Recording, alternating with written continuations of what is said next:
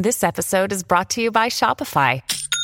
Forget the frustration of picking commerce platforms when you switch your business to Shopify, the global commerce platform that supercharges your selling wherever you sell. With Shopify, you'll harness the same intuitive features, trusted apps, and powerful analytics used by the world's leading brands. Sign up today for your $1 per month trial period at shopify.com slash tech, all lowercase. That's shopify.com slash tech. Nation a show where philosophy and reality meet. from Slate. My friend Curtis has a problem, a very good problem to have. He has a very wealthy father. For a number of years, as part of his estate planning, I guess, my father has been giving me and my sister a pretty large amount of money every year. And this is wonderful to have when you're a young man, when you're broke in college, in graduate school. As I got older and had my own income, and I started to sort of realize how unearned this money was and how unneeded it was. So I'm helping Curtis with his problem. He's going to give his money to charity. But what charity? Or what charities? That's where I come in. Because it turns out in the last 10 years or so, philosophers have built a movement around charitable giving. It's called effective altruism. And there are many critics of that movement. What better way to get into those issues than to try to convince Curtis? So, Curtis, you have agreed to come on Hi-Phi Nation for this episode and listen to arguments about the proper way to give to charity. Well, I've never really had a systematic approach to giving to charity. So, what I'm going to do today is hear those arguments and at the end, I'm going to make a donation to a cause related to the argument that I find the most persuasive. From Slate, this is Hi-Phi Nation Philosophy in Story Form. Recording from Princeton University, here's Barry Lam. Effective altruism is one of the first global movements that has its roots in secular philosophical ethics. It's grown to such an enormous size that it's a major player in philanthropy today. You're going to hear about it and its critics. A lot of people think that effective altruism makes some serious moral mistakes. And there's been a big scandal recently. A leading donor in the movement has been charged with fraud and theft. Everyone agrees that there's a wrong way to give to charity. You shouldn't give your money to scams or charities that spend a lot of money on trying to help others, but they don't actually help anyone. But this is where agreements end. Because now there are ways of measuring the effectiveness of charities. And judged on these two dimensions for the past decade, effective altruism organizations emerged victorious, acquiring billions of dollars in pledges toward causes it deemed highly effective at doing good. Today, that movement is at a crossroads because of changes in focus, because of some scandals, and because many of its founders want us to give more and more money to fighting a catastrophic digital future. Today, we'll see how persuasive each side can be to an ordinary person with a desire to do good with his money.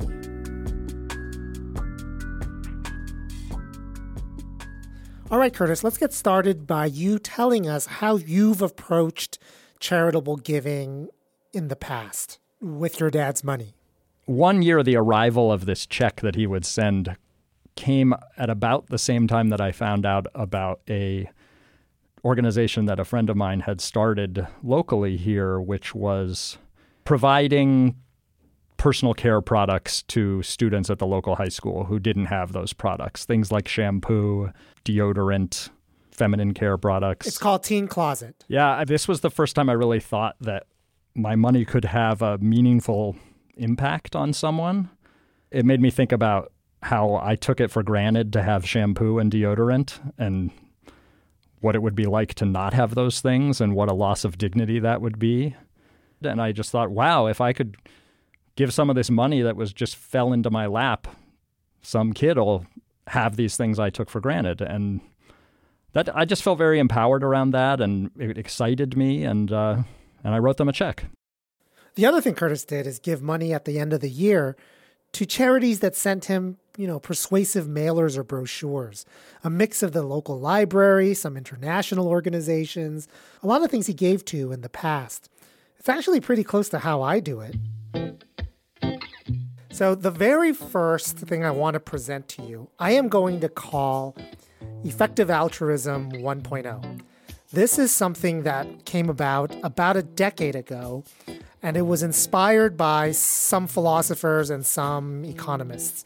Effective altruism has grown into a movement. It's gone, you know, slightly different directions in recent years, but I'm going to talk about those original arguments. Philosopher Richard Yetter Chappell of the University of Miami will be the one giving voice to these views. When you have some pot of money that you're donating for the purpose of trying to do good with this resource, you should try to do as much good as you can with it. In that sense, it's got this maximizing element. For instance, if there is a stranger that's in front of you and you have some money and there's actually a couple of things you can buy for them. They're very very hungry right? The most good you can do for them might be to buy them food. There might be something else you can do for that with that money that would be okay. Like you could pay your friend to entertain them for instance right? And like that's a little bit of good. Like they'll be entertained and hungry rather than just hungry. But the idea is supposed to be okay you should do the most good that you can with this bit of money. So that's the first piece. The second piece is that you ought to be neutral, impartial when you're helping strangers. You should think of strangers as all on a par with each other. There isn't one kind of stranger that you should help more than another kind of stranger. I feel like we should really treat all strangers equally and you know we should care about their well-being and want them to be better off rather than worse off. It doesn't seem to me that there's any principled case for caring more about like fellow countrymen than than foreigners. They're all equally strangers to you. The fact that you're in the same place doesn't give you any principled basis for caring more about them. So now if there are two strangers in front of you, the fact that one's an American and one isn't doesn't matter. That one is your ethnic group and the other isn't doesn't matter.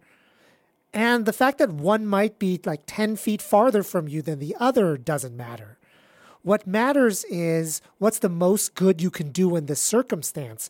So if one of them is hungry and the other one is just bored, so you could pay to feed the hungry person or you could pay to entertain the bored one, well, the most good you can do is to alleviate hunger. What do you think, Curtis? I'm just thinking about the example of feeding versus entertaining. Like, if I feed somebody, they're hungry again the next day. But if I let's, you could imagine entertaining them in a way where it like, you know, the memory of that experience like helps them be hopeful or believe in themselves or I don't know, survive the future hunger. So those are the kinds of tricky calculations that you'll need to make if you buy into this idea that in giving, you should be maximizing.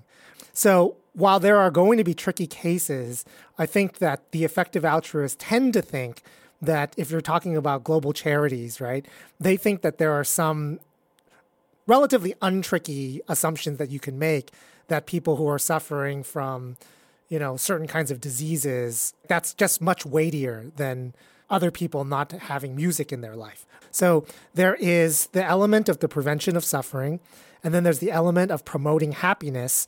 That's basically classical utilitarianism. So the next part of the view is that there actually are right and wrong ways to prioritize these things. Relieving suffering of strangers is really better than promoting some musical joy of other people.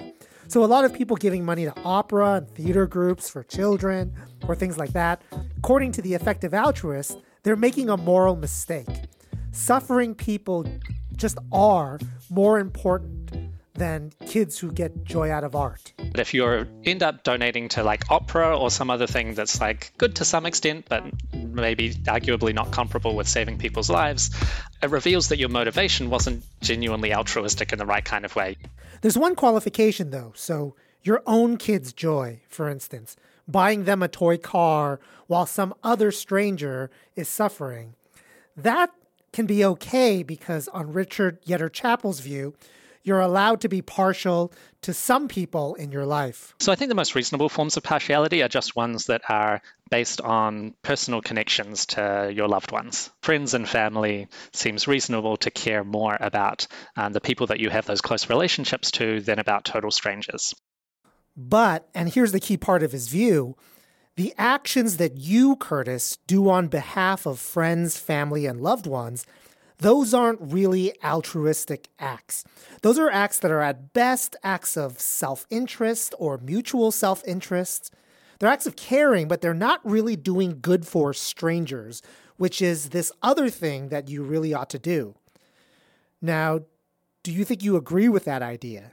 I mean, I agree that it's not as altruistic to do good for a group you are partial to than to a group you are not partial to. So the example of the giving that was so exciting to me, giving to the local organization, giving personal care products to you know local students, is it is a group I'm partial to in that it's my local community. And I felt really good about doing that. He would challenge me. He would say, "Well, you're not really being altruistic." Yes, I think that's right. To be fair to you, I think there's another interpretation, which is just that you were being altruistic. These are strangers. You just weren't acting optimally about your impartiality. So you should think of the kids without shampoo in your local community, but you should also think about what kids halfway around the world are also lacking.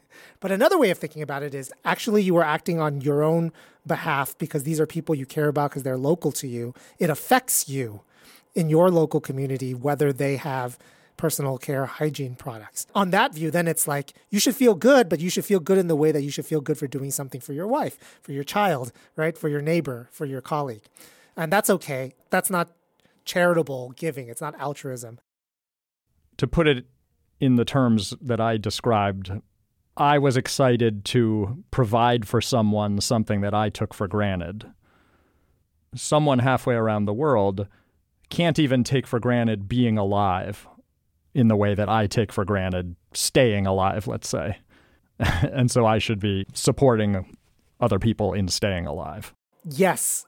And this is a central feature of effective altruism. The idea that in any act of giving, it's not coarse and it's not morally wrong. Instead, it's morally like obligatory to think of a trade off.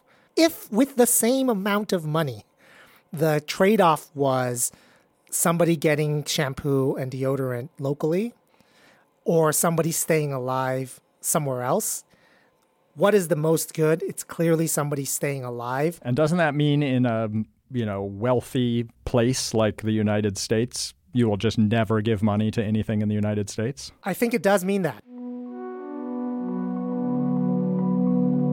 On the effective altruist scheme, this is Savannah Pearlman. She's a critic of effective altruism. It's always wrong, or at least non ideal, to manage local poverty because poverty within the US is always going to be more expensive than poverty abroad. So, on some level, you have to be willing to say to not only to the kid that doesn't have deodorant, but to the library that I value so much and the program that gets wrongly incarcerated people out of prison. You'd have to be willing to kind of say to all of them, you in your current situation have more than these people who are not able to stay alive. So until all of that is taken care of, you get nothing.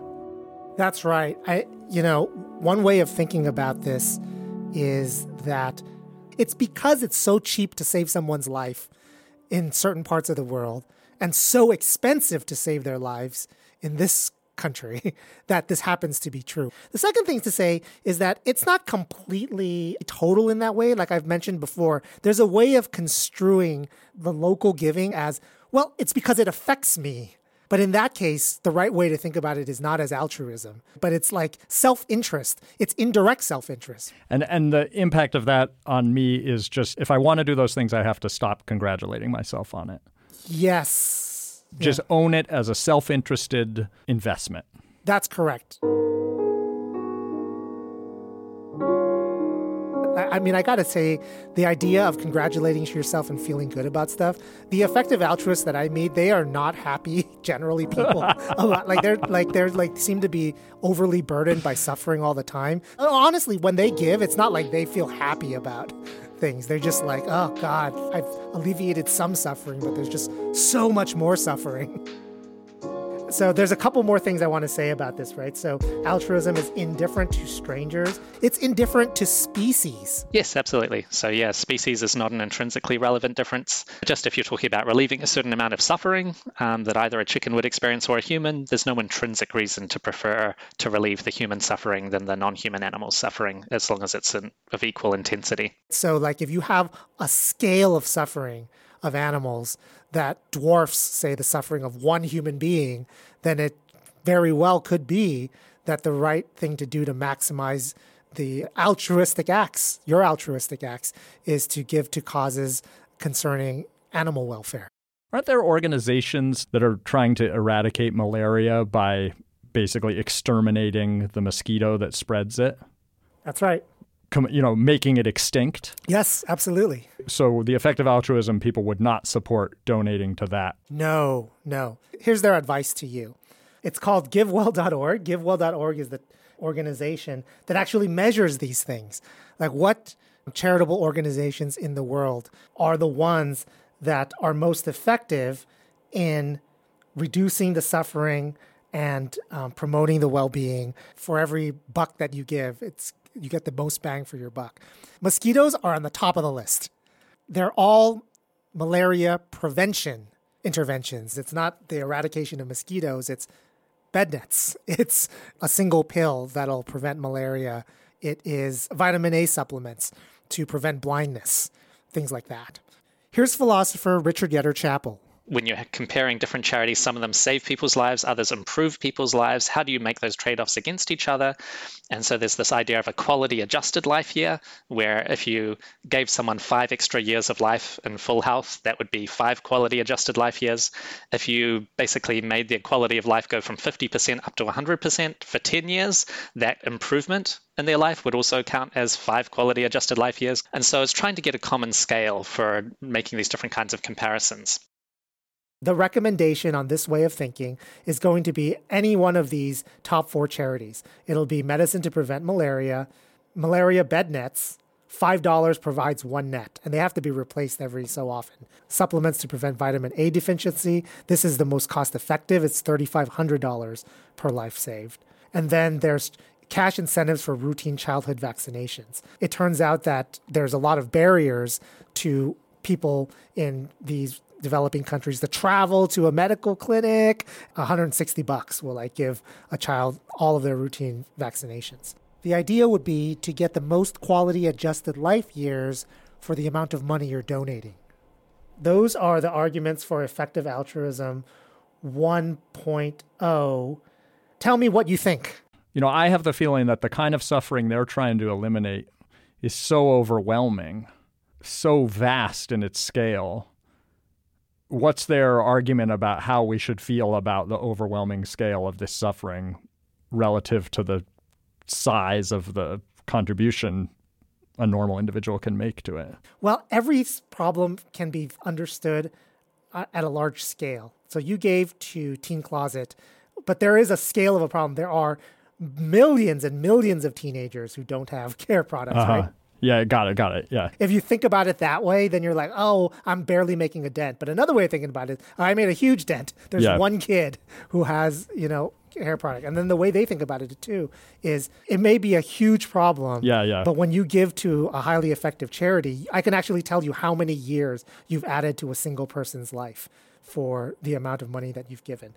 Something about the monetary calculations there's something like grim about it to me. When when they say you can save a life for this amount of money, there's a part of me that says, well, what kind of a life will that be?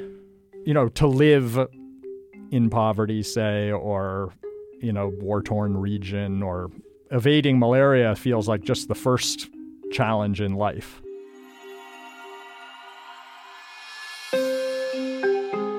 But I think if I have that reaction, I want to be very conscious that in a sense I'm assuming that like some lives don't deserve to exist or you know are not worth saving. And I recognize that as an artifact of of a racist attitude toward Africa and you know the global south in general. Which you want to fight against right? Yeah yeah. So i appreciate the way that effective altruism challenges that. You know what it's saying is that then there is more to life and none of those things exist without life and the grimness is in fact the thing you're trying to address I do think the like economic cal- calculations and everything, they it feels like they take not just the joy out of the giving, but the like right, the humanity out of the giving. They take the humanity out of it. I don't exactly know what I mean. It's also making me realize that I might be okay with not being an altruist, with giving up altruism as a motivation and seeing it as a self investment. Hi-Phi Nation will return after these messages.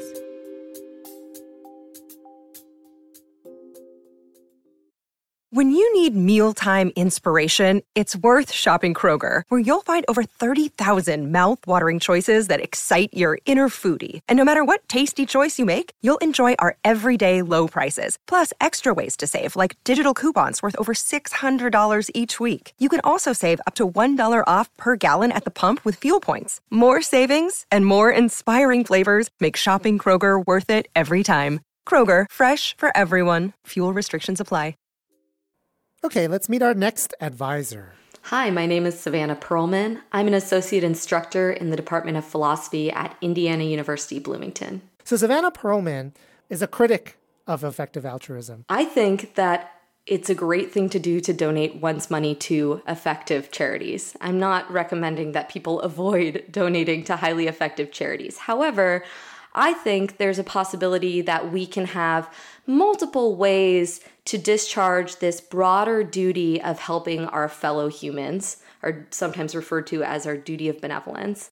In fact, the kind of thing that she likes giving to is the kind of thing that inspired you to give to Teen Closet. Things that involve the display of care, and it's much easier to display care to people that you can like be face to face with or people you can talk to. For instance, where I live in Bloomington, Indiana, we have a large homeless population.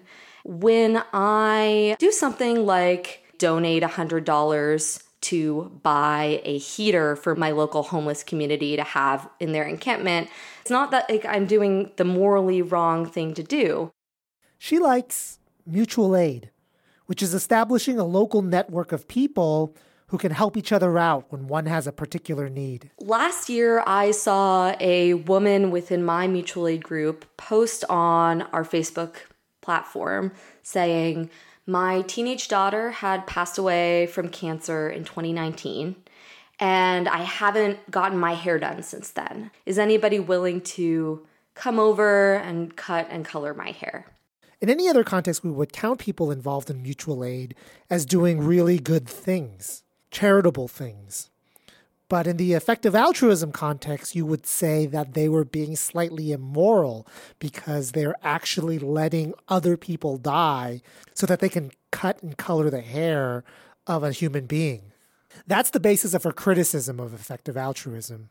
She calls it the flattening of values. She thinks that there are some things that are valuable irrespective of how much good they actually can do in the world.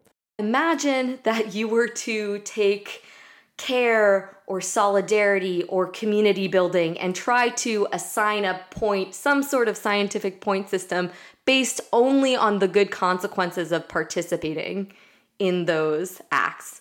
You're losing some of the, the major value of what it is to be a human experiencing care or taking part in solidarity. Good example is the Warsaw Ghetto Uprising. The Jews within the ghetto knew that they were not going to actually be able to defeat the Nazis, but they came together in solidarity in that situation, knowing that despite the fact they would not be able to create the consequence of escaping the ghetto, there was something worthwhile about coming together and being in solidarity and taking a side against their situation. And that's precisely the sort of important moral content that I worry that effective altruism will ignore. Pearlman's a pluralist about charitable values. She thinks that maximizing the effectiveness of your giving is a good value, but she also thinks exercising care for local people through mutual aid is a good charitable value. And she thinks lots of other ways of expressing goodness are good charitable values. And there's no single way to compare or calculate which one is the right way. This is so antithetical to effective altruist thinking. Like Richard Yetter Chappell said that people like Pearlman are explicitly saying that coloring and cutting someone's hair is just as important as saving someone's life. And he thinks that that's repugnant. But in the same way, people like Savannah Pearlman think that doing that kind of comparison is repugnant. That's the most fundamental disagreement. If the kind of reductio ad absurdum version of effective altruism is like the closure of all local arts institutions, the folding of all local nonprofit organizations, and the redirection of those resources to malaria prevention, is the extreme version of what she's suggesting the one where people in developing nations are just left to die of malaria because like they don't have access to the mutual aid networks that are so core to the kind of altruism she's describing? I think that if you wanted to draw out the extreme possibility, I think that's got to be yes. It's a possibility of her view, but it depends on there being no one that values the lives of malaria victims in the developing world. And I and I'll just say, I mean, through the course of the pandemic, like many people, I developed a wider network of acquaintances, I guess I would say, online through, you know, apps like Discord. And I think I've started doing more charity of the type Pearlman is describing, where someone who basically is a stranger to me, if they post, hey, I'm having trouble making rent this month, I've started throwing them 50 bucks. That's what she's describing, right? That's exactly what she's describing. She's not prescribing it, it's the values that she likes to enact uh, what's important for her is not to prescribe because I think that would be partaking in this whole values flattening that she worries about. What resonates with me in her critique of effective altruism is the the rejection of a prescriptive form of altruism. It's unappealing to be told there are right and wrong ways to direct your money. Even though on some level I actually believe there are right and wrong ways. So maybe what I mean is it's unappealing to be told the right way is a pretty narrow way. Okay, so here is Savannah Pearlman's recommendation to you. Curtis, you should donate to whatever cause you care about, whatever communities you feel connected to and want to help. My view is that it's perfectly okay to donate to any charitable cause that's going to help others especially if you're more likely to give more than just your money down the line. And that's because at the end of the day, it's not about the money, it's not about the numbers, it's about connection and care.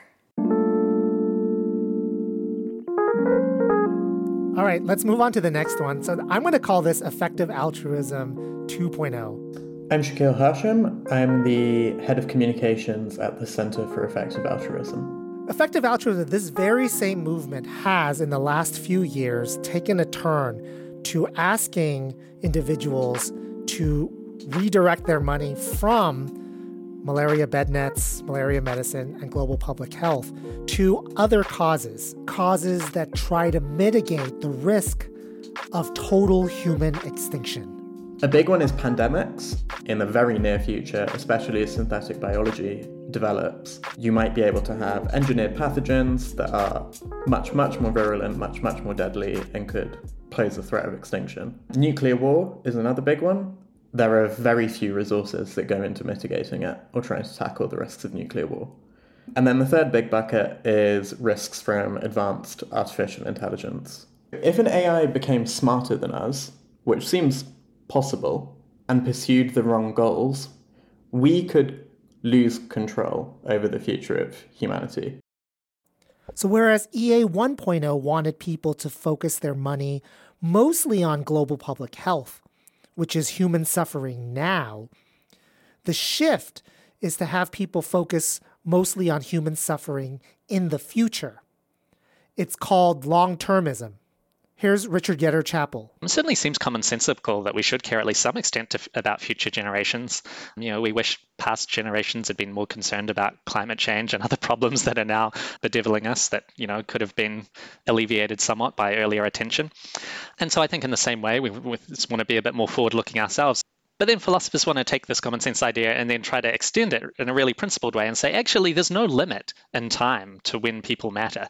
You could imagine, just like spatially, no matter how far away in space you are from me, you still morally matter. Someone who exists in the far future, a million years from now, in principle, still matters just as much. And if future people matter, then whether they get to live matters. I think the key idea here comes from the philosopher Derek Parfit. He pointed out that there's a big difference between 99% of people dying versus 100% of people dying. Because 99% of people dying, there's still a chance the species can continue and there will be future people who are morally relevant people. Whereas if everyone dies, then well, we've deprived humanity of its future. So extinction on this philosophy is uniquely bad and much, much worse than almost extinction.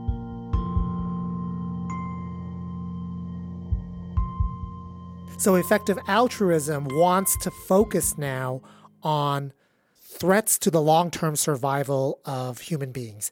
And you might think that that means that climate change is a high priority. And it is a priority, but not a high one. And that's for two reasons. The first reason is just that there's already a lot of money going to climate change and climate change risk mitigation. And the other reason is because climate change might very well make the earth uninhabitable for like 90% of the population, but 10% of the population would still be able to inhabit it.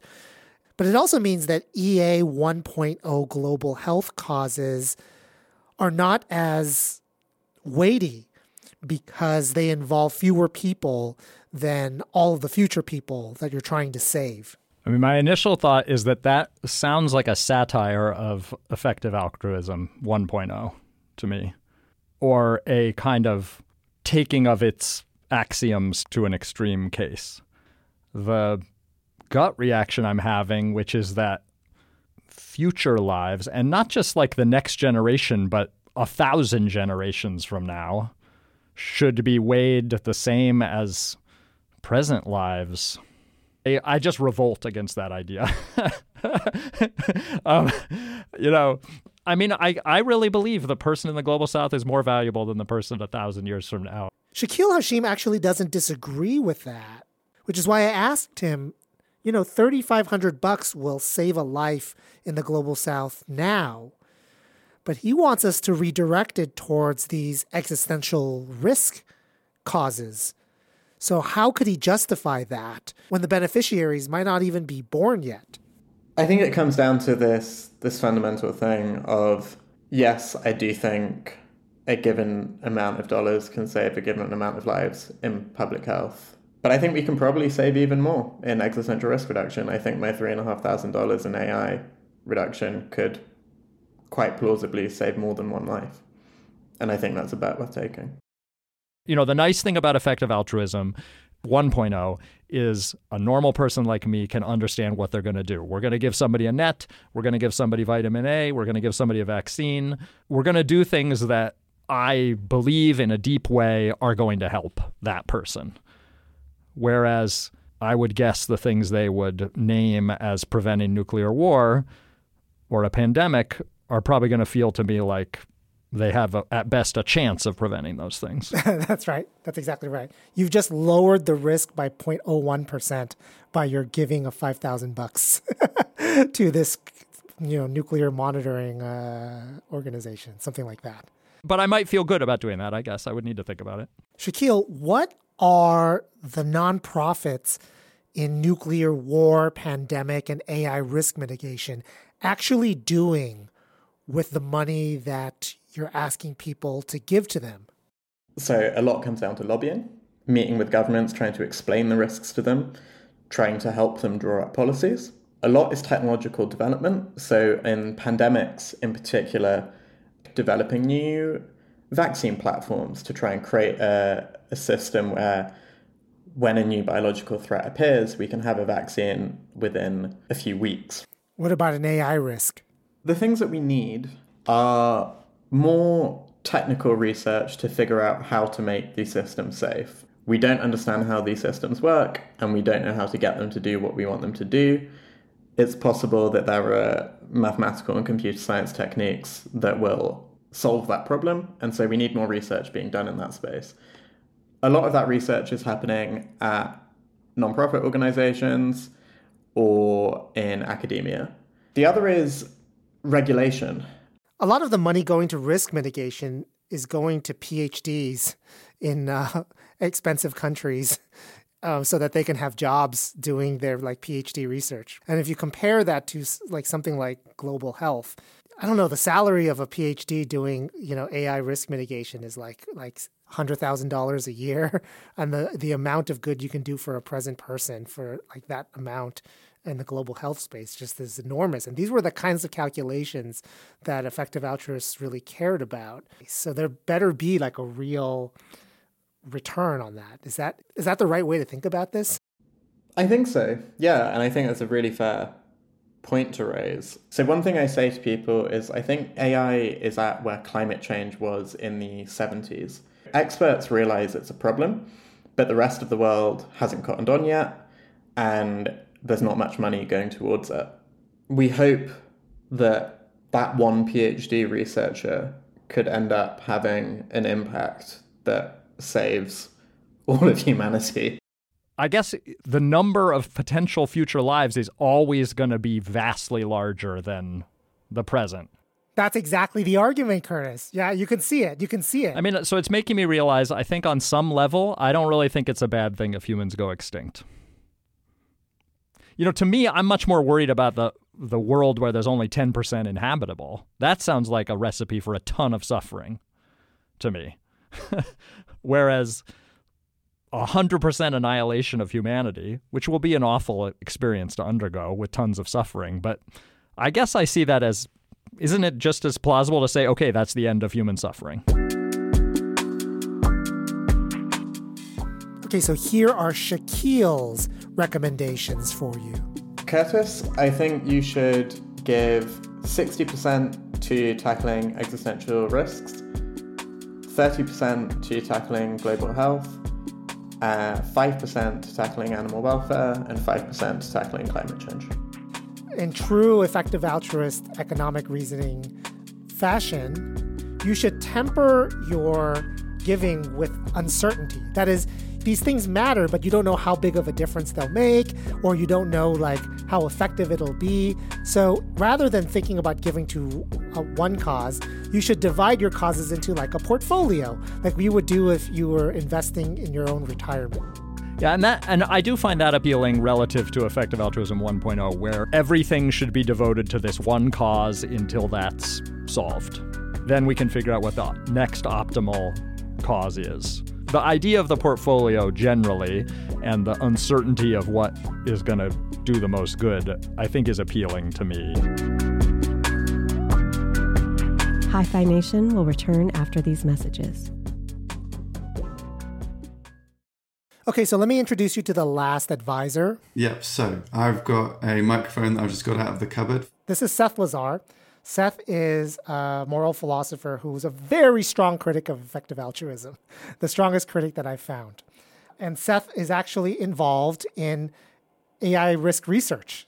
So let me tell you a little bit about what he says specifically about AI risk and then generalize it to what he thinks is mistaken about effective altruism.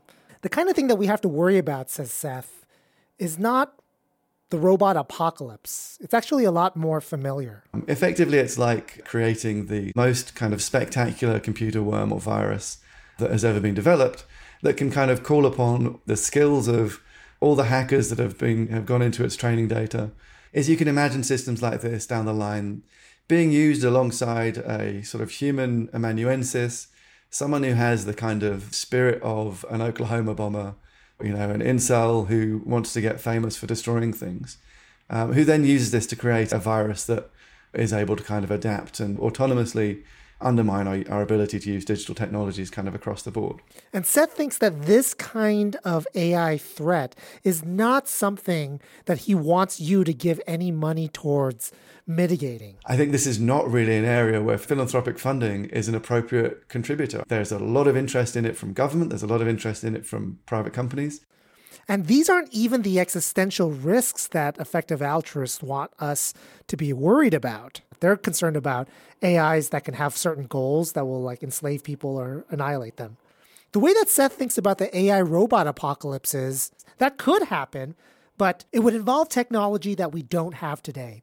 So there's nothing you can do about it now, even if you had billions and billions and put all your resources into it, because you don't know what that technology is going to be doing. It would be sort of like trying to figure out now how to mitigate a threat from aliens who might land on Earth in a in a hundred years' time. You know, like given that we don't know what their technology is going to be, what what can you actually do? Not a lot. Seth thinks that this makes the effective altruist turn to AI risk mitigation actually hypocritical. If you're asking people to put money into mitigating a risk, but you actually have no idea how that threat will happen, you're using money ineffectively. One of the biggest critiques of effective altruism in its early days was that it was obsessed with metrics. I think that in a way, the EA people, like they overdid it, but they were more or less right. It's important to be able to understand and actually measure the significance of your donations. It is unfathomable to me this shift to investing in AI risk mitigation research. Because Seth thinks how much good the money is doing isn't measurable in the same way that it was under EA 1.0. Like, how do you measure how many future lives you're saving with a particular bit of AI research? Like, are you reducing the risk of extinction by 1% or 4%? Now, Seth thinks that this makes a lot of EA 2.0 causes stack up really poorly to the EA 1.0 causes.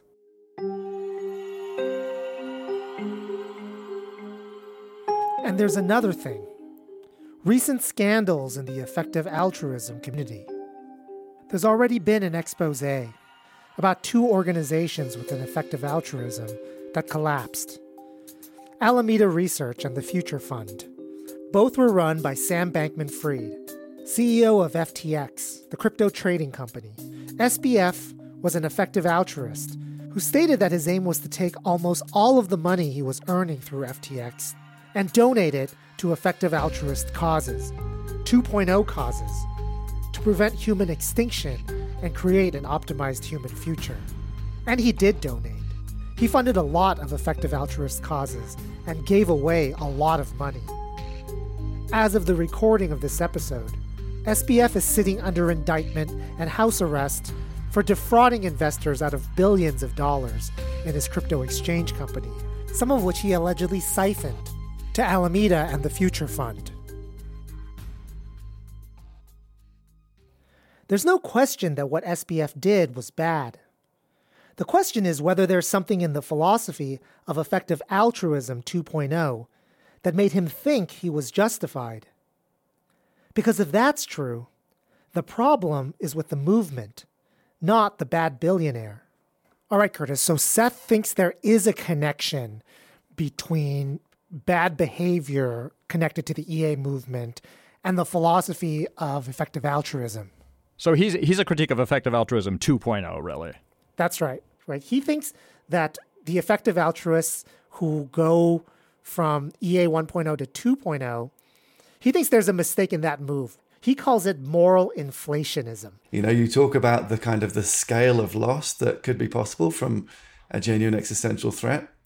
And you then say, well, how could anything else possibly matter as much as that? There's nothing that um, on the same scale to anything else that you might care about.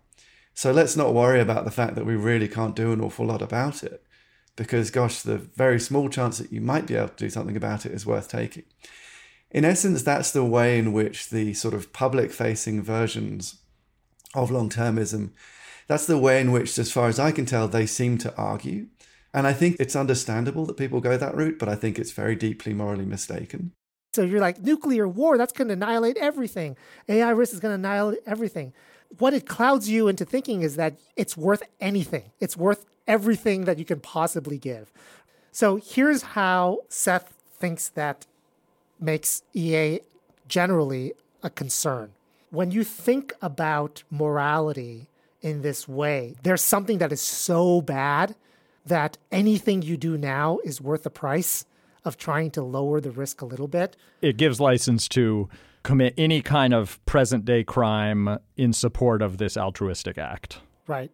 That makes sense to me. I wouldn't have thought of it without him pointing it out.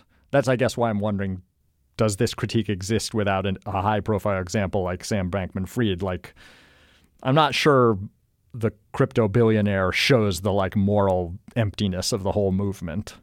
Yeah, that's right. That's right. That's fair. That's a fair thing to say.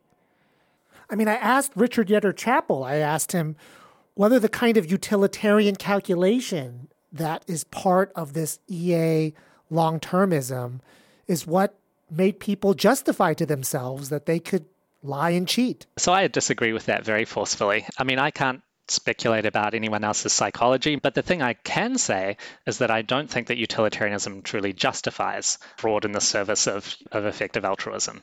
For someone who is willing to uh, just calculate expected utilities in a very explicit way and say like, oh yeah, whenever it seems to me like it would do more good for me to break these laws, that that would be worth it. I think we should all be able to see in advance that uh, that's not going to lead to more the greater good in the long run. That kind of reasoning we know historically tends to do more harm than good. If you're wanting to do more good, the way to do it is to respect various kinds of common sense norms, unless you've got really, really strong, robust evidence that you're in a weird situation where it really would do more good in the long run. I think clearly here, what SBF's actions have not done more good than harm. They've done vastly more harm. So Richard Yetter Chappell thinks it's bad utilitarianism, not good utilitarianism, that led to the SBF scandal.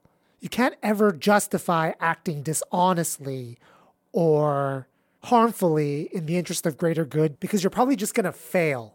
It's not actually going to be for the greater good. But Seth says that's disingenuous. If ultimately you are arguing to people that we have in our hands the ability to affect the possible creation or not of 10 to the 48 future human beings, you know, bearers of utility, then the notion that you can just sort of say to people, well, but you know, it's also really important that you act with integrity. It's just bananas. There's just this intellectual inconsistency. Effective altruism is attracting young people around the world in droves. So you want to have this big, urgent message. And it turns out that saving people from malaria wasn't a big enough and urgent enough message. And so you have this even bigger, more spectacular one. This bait and switch is just not tenable. You can't, on the one hand, say that these kind of 10 to the 48 future people, their existence matters and it depends on what we do, but then not say it's going to have a massive impact on what you're actually permitted to do. So I think that's why you're inevitably going to get things like these scandals. A lot of Seth's critique so far presume that there's some kind of good faith moral reasoning on behalf of effective altruists that just kind of goes haywire. They're making some subtle mistakes. But Seth has an even harsher critique, not just of effective altruism 2.0, but also of 1.0, which leads to his recommendation to you, Curtis. If you want to help people, and if you want to help actual people, then you need to be sensitive to how those people actually want to be helped, right? None of us generally like, you know, receiving handouts or being told what's good for us or, you know, receiving one thing when actually we think that we'd rather have another thing. So the starting paradigm of giving what we can and the underlying effect of altruism was this notion that, you know, we, the EA people, are going to decide for others what's good for them and we're then going to kind of do that. Over time, obviously, people realize that folks don't just like being helped without having a say about how they're helped. And so they do things like, you know, surveys and, you know, they've promoted this give directly approach, which involves just giving people resources. Um, and they try and make it more conscientious. But another thing that you can do is try to help people uh, who don't yet exist. Because people who don't yet exist, they can't talk back and they can't say, well, actually, we'd rather you did this. You can claim the moral authority of, you know, the 10 to the 48 number of people that could exist if people listen to you, but you don't actually have to be accountable to the people that you're trying to help. Unfortunately, I think that that is a pretty strong reason why long termism has gained appeal. And, you know, it's why it has gained appeal among a cohort of people who like to have power. It's white men from a certain kind of background. Like your background. Yeah, like people like me, basically, you know? And like the reality is that we who are morally motivated often come up with situations where we try and do something that we think is good. And other people say, you know, actually, maybe you shouldn't be the ones who are deciding what's good here. And there's two things that you can do in response to that. One is say, actually, you're right, and cede power, essentially. Or alternatively, you can kind of, you know, shift and try and find a problem framing that allows you to continue to have power. And I think the long termists have done the second thing. Personally, what I try to do is the first thing.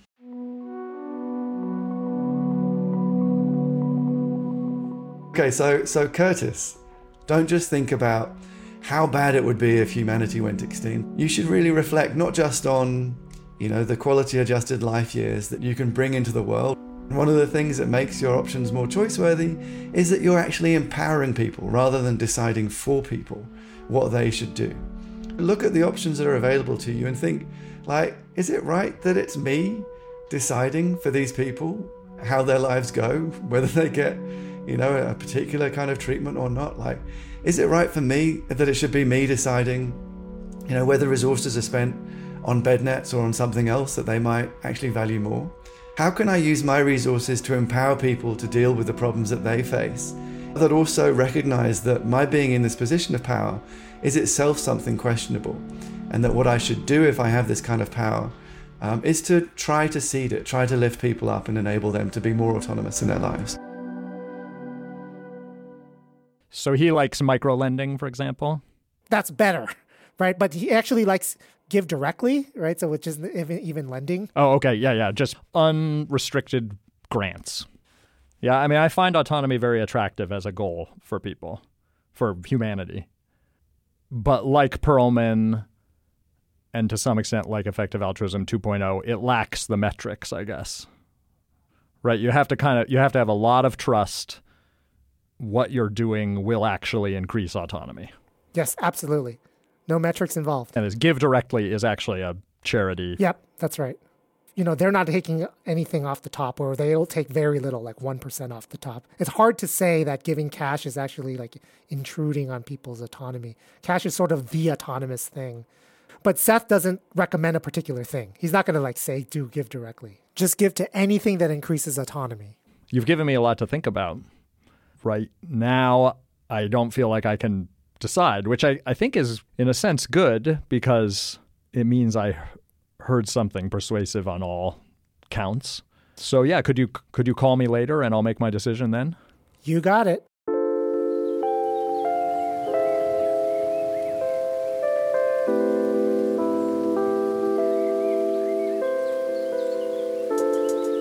Curtis, have you made a decision? Yes, I've made a decision. It was harder than I thought it would be. I'm actually really feeling like I want to talk through a little bit about how I thought about it. Sure, go right ahead. At the end, I felt that the the one that was definitely most comfortable for me was Pearlman. That's comfortable because it's basically what I was already doing. I'd say the one that was least attractive to me was Shakeel Hashim and the long termism. And the one that was most exciting to me was Lazar like Lazar was exciting to me because this idea of autonomy is exciting to me and like I personally value autonomy very very highly. Now, what's your opinion on effective altruism 1.0? I'm actually totally convinced by their argument that the charities they recommend are very good charities, probably the best charity in terms of value for money. And I was thinking, well, I'll, probably start giving to those charities in my end of year giving. But I just really don't want to stop giving locally. And I think I understood that is part of the effective altruism argument is that you have to optimize it. that just feels wrong and bad to me and I, and I can't like let go of this feeling of how good I feel when I give locally. I think about this organization I give money to. It's a group that provides opportunities to participate in theater for people incarcerated in prisons around here. And they have a dance troupe for people who have gotten out of prison and learn to dance in prison through their programs and then they can tour around dancing. And like when I when I think about what it was like to sit and watch these men who had spent their entire adult lives in prison dancing. I mean, I played a small role in that, but part of the reason they're able to do that is because I gave money. I'm like it's only by a perverse definition of altruism that that's not altruism to support something like that. Is your conclusion that you're going to continue to give as you were, or is there any change? Like, suppose the pot of money is 100%. Can you break it down how you're deciding right now on the basis of what you've heard? With the money I pledged for this uh, episode and for this experience of hearing these arguments, I'm going to give it to Give Directly.